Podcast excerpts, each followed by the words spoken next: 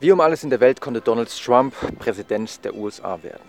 Das ist ja durchaus eine Frage, die man sich stellen kann. Und ich muss ganz ehrlich sagen, das hat mich damals auch sehr überrascht. Wenngleich, wenn man sich anschaut, was für psychologische Effekte dahinter stecken, ich es eigentlich hätte besser wissen müssen. Also gerade wenn man über den Mere Exposure Effekt nachdenkt, den haben wir ja hier im Podcast schon das ein oder andere Mal behandelt. Also je häufiger wir etwas dargeboten bekommen, ob das jetzt ein Musikstück ist oder ob das jetzt ein Gesicht ist einer Person oder ob das jetzt Schriftzeichen sind oder irgendwas anderes. Je häufiger wir etwas dargeboten bekommen, desto ähm, sympathischer wird es uns und desto mehr mögen wir es. Und genau das Gleiche gilt leider oder gilt auch für Donald Trump. Es gibt kaum einen Menschen, der so medienpräsent war wie Donald Trump. Ähm, er war in etlichen Reality-Shows, ähm, er war in einer Wrestling-Show, er war in einem Softporno, er war, er hat 16 Bücher geschrieben bzw. hat schreiben lassen und demzufolge war er wirklich omnipräsent und zwar in wirklich allen Gesellschaftsschichten. Also ich sag mal so, Hillary Clinton zum Beispiel ist weniger in manche Talkshows gegangen oder in manche Sendeformate als äh, Donald Trump.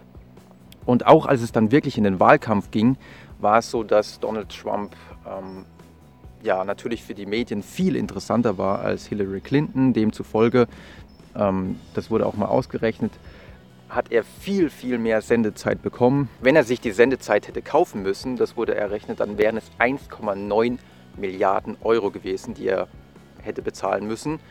Ähm, bei Hillary Clinton zum Beispiel waren es nur ca. 750 Millionen Dollar. Also wirklich deutlich weniger Medienpräsenz. Und der Grund war natürlich für CNN, die teilweise seine ganzen Wahlkampfreden komplett ausgestrahlt haben. Der Junge war natürlich mega unterhaltsam und das hat Einschaltquoten versprochen und das hat Geld versprochen. Und klar, Medien brauchen natürlich auch Geld.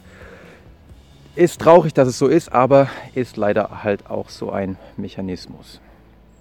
Und demzufolge war also Trump ähm, in allen Bevölkerungsschichten bekannt und Menschen oder das menschliche Gehirn mag Dinge, die es kennt, denn die lassen sich einfach verarbeiten und alles, was sich einfach verarbeiten lässt, ist, ja, mag das Gehirn, fühlt sich gut an.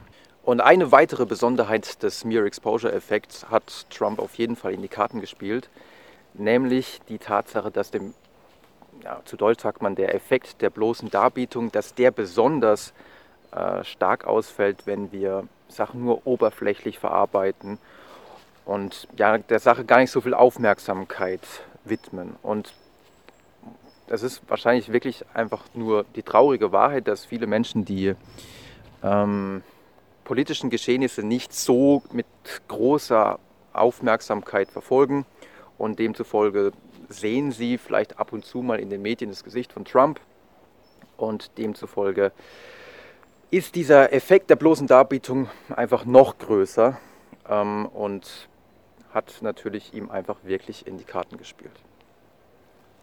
Stellt sich natürlich zum Abschluss die Frage, ob sich das Ganze irgendwie verhindern lässt, ob wir das demnächst besser in den Griff kriegen können, wenn wir wissen, dass es den Effekt gibt. Natürlich hilft es zu wissen, dass es den Effekt gibt, aber ganz ehrlich, ich glaube, dass es zu wenig Leute wissen.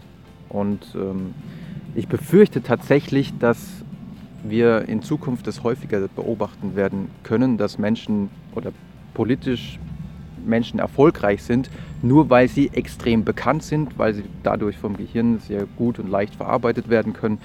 Wir denken uns, ja gut, ich, den kenne ich halt, ja, und über Hillary Clinton oder wen auch immer, über deutsche Politiker weiß man weniger als über äh, Günther Jauch oder Dieter Bohlen oder wer auch immer. Ja? Solche Leute sind einfach extrem bekannt und die Leute denken sich, ja, den kenne ich, ja, da weiß ich, was ich habe. Auch wenn ich weiß, dass es nichts Besonderes ist oder wenn ich weiß, okay, das äh, ist vielleicht auch aus politischer Sicht nicht unbedingt das Beste, was man machen kann.